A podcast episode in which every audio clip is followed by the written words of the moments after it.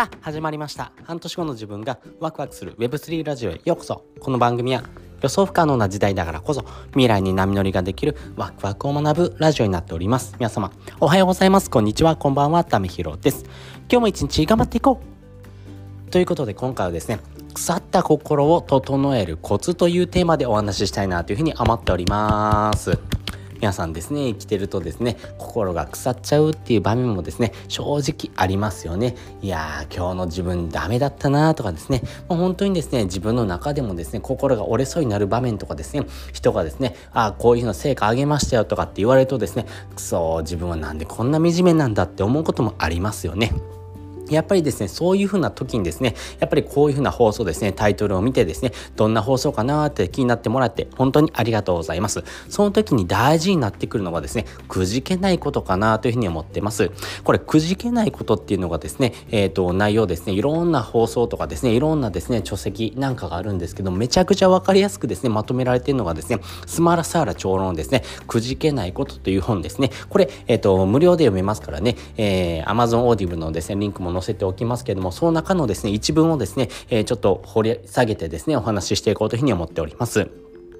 で、基本的にこのくじけないことなんですけども、えー、くじけるというふうなですね、考え方はですね、もう本当に決まったロジックがあるというふうに言われてます。えー、思考して考えて行動するっていう時にはですね、やっぱりその考えるという時にですね、判断を間違うことがたくさんあります。しかしですね、体が痒いなと思った時にですね、それに反応して行動する。これもえー、生き物でいうと反射っていうようなものですけども、まあ、そういうふうなですね反応すればですねかゆ、い場所をですね、えー、以外のですね場所は触らないですよね、まあ、そういうふうな場所を外すことがないというところです。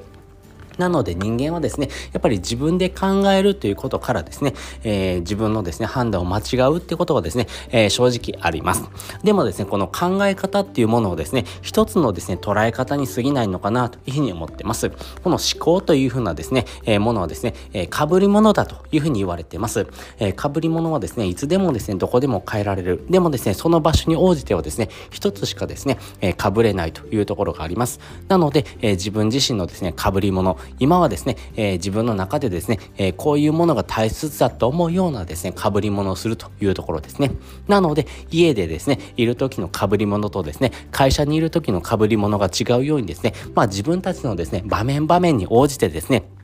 その時にですね、え、必要となるような被り物をするというところですね。なので、そういった被り物をですね、え、変えていけばですね、え、自分の中のですね、心とか考え方っていうのもですね、少しですね、穏やかに、そして整うことがですね、できますよっていうのはですね、お話が書かれてました。その上でですね、今を生きるためにはですね、やっぱり笑いというふうなですね、えー、潤滑液がですね、必要だというふうに言われてます。なぜならですね、笑うことによってですね、人の脳はですね、喜びを感じですね、正常に働いてくれるといういうことがですねもう科学的にですね証明されてるからですね。なので笑いがあふれるようなですね毎日にするためのですね工夫っていうものはですね大事ですしやっぱり日常をですね少しずらすだけでですね結構ユーモアがですね溢れてきますからね。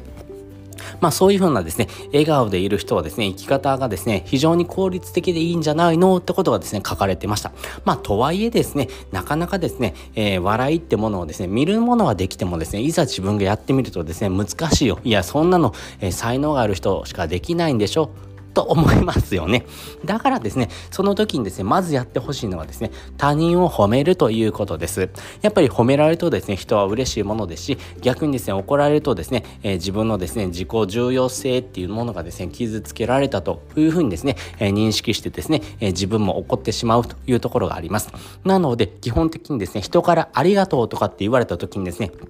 嫌な気持ちになりませんからね。つまりですね、まずはですね、褒めましょうということですね。まあ実はですね、これ科学的にも証明されてるですね、ヘルパーズハイというふうなですね、現象ですね。まあ誰かを助けるとですね、気分が上がりますというふうなですね、科学的に証明されたですね、えー、内容になってます。まあね、基本的にですね、例えば SNS でね、フォロワーが爆伸びしましたよとかですね、1日10万円稼げましたよって言われるとですね、まあ本当にですね、ぶっちゃけ私もですね、うわーくそなんでだ、なんで僕はできないんだだってこともあります。まあそういうふうにですね、落ち込むこともあるんですが、基本的にですね、人にありがとうとかですね、感謝を伝える時っていうものはですね、やっぱり自分がですね、落ちることがないですからね。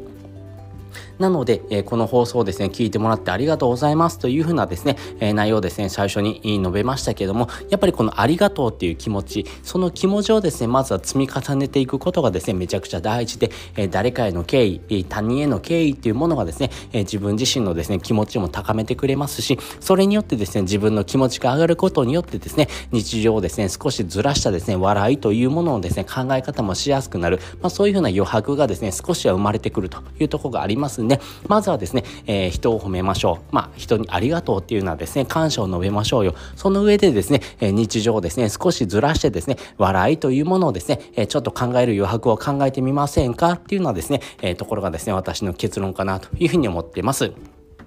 ということで今回はですね、えー、腐った心の整え方というふうなですね、えー、テーマでお話をさせていただきました。まあ基本的には、えー、他人への感謝ですね。感謝を述べた後にですね、えー、日常を少しずらしてですね、ちょっと面白いなって思うようなですね、えー、描写とかユーモアをですね、考えてみる、そういうふうなですね、余白を作りましょうというふうなお話をさせていただきました。そして本日の合わせて聞きたいです。本日の合わせて聞きたいはですね、複数のオンラインサロンに入って分かったことというふうなテーマのですね、リンクを載せております。まあ、今回のですね、本編のお話なんかもですね、複数のオンラインサロンのですね、えー、内容をですね、自分なりにですね、理解してですね、行動した中でですね、あ、なるほど、こういうところが大事なのねってことがですね、えー、分かった内容をですね、かいつまんでですね、えー、皆さんにシェアしています。なので、複数のオンラインサロンでですね、え学んだ内容ですね、えこういったものをですね、皆さんにシェアしておりますんでね、よりですね、自分の中のですね、え考え方、そして、えこれからの生き方ってものをですね、アップデートしていくためにはですね、複数ののオンラインサロンってものをですね、通してですね、自分自身の生き方をですね、